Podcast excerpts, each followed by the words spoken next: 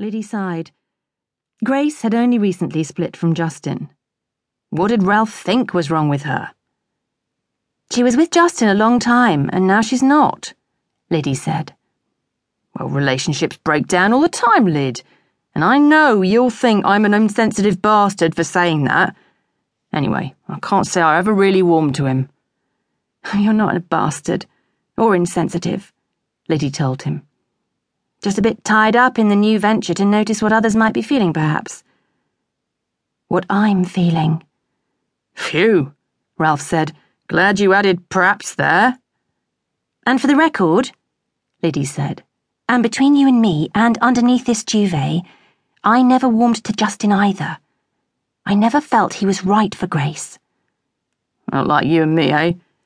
Ralph quipped, dropping a noisy kiss on Lydie's forehead.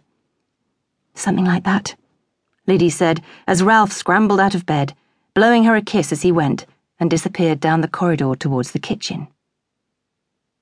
Slowly, Lydie slid out of bed, slipped her arms into her ancient but comfortable dressing gown, and followed.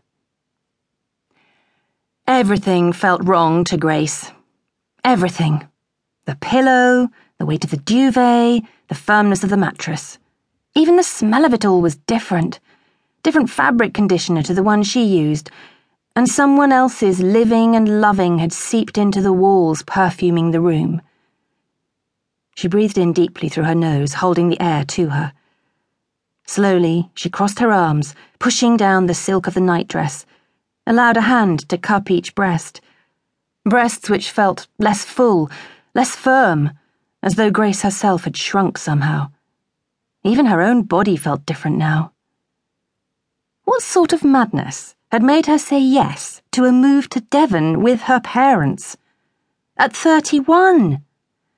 Grace could only assume that the same madness that strikes a person when first in love, so that they forget to eat, to sleep, and they do mad things like stand for hours in the cold just to get a glimpse of the person who is filling their heart, their mind, is the same madness that has waited, like some praying mantis, for when that love goes. A madness that turns every day grey, every night full of terrors a madness that makes a fully grown woman take the idiotic backward step of returning to live with her parents after 13 years spent living her own life. Grace turned over, tried to block out the sounds of someone on the terrace dragging something across the flagstones. This was never going to work, not living with Lydie and Ralph again. The gentleness of their lives as bland as porridge, with no highs and lows to punctuate their days. Oh, she loved them. And if the fact they were still together after over 30 years was a benchmark, then they loved one another too. But there wasn't the excitement she'd had with Justin. The petty rows that escalated into voices raised far higher than they need have been, but it was their way. Grace found herself frustrated that Lydia and Ralph, by their very acquiescence to one another's needs and wants, were denying themselves the making up afterwards making up which far outweighed an hour or so's bad feeling. She remembered asking her mother once if she and Ralph ever rowed. Her mum had been totally bemused and said, Row? Why would we row? As though to do so was alien to her, or wrong somehow. Already, Grace was missing the exhilaration of running a busy restaurant with staff problems and supplier problems and over fussy clientele sending food back to the kitchen. All things with which she had dealt easily and with humour, and with style. It was all she knew how to do, for God's sake. What could she do now? Grace sat up, plumped up the pillow, and rearranged it. She would not get up yet.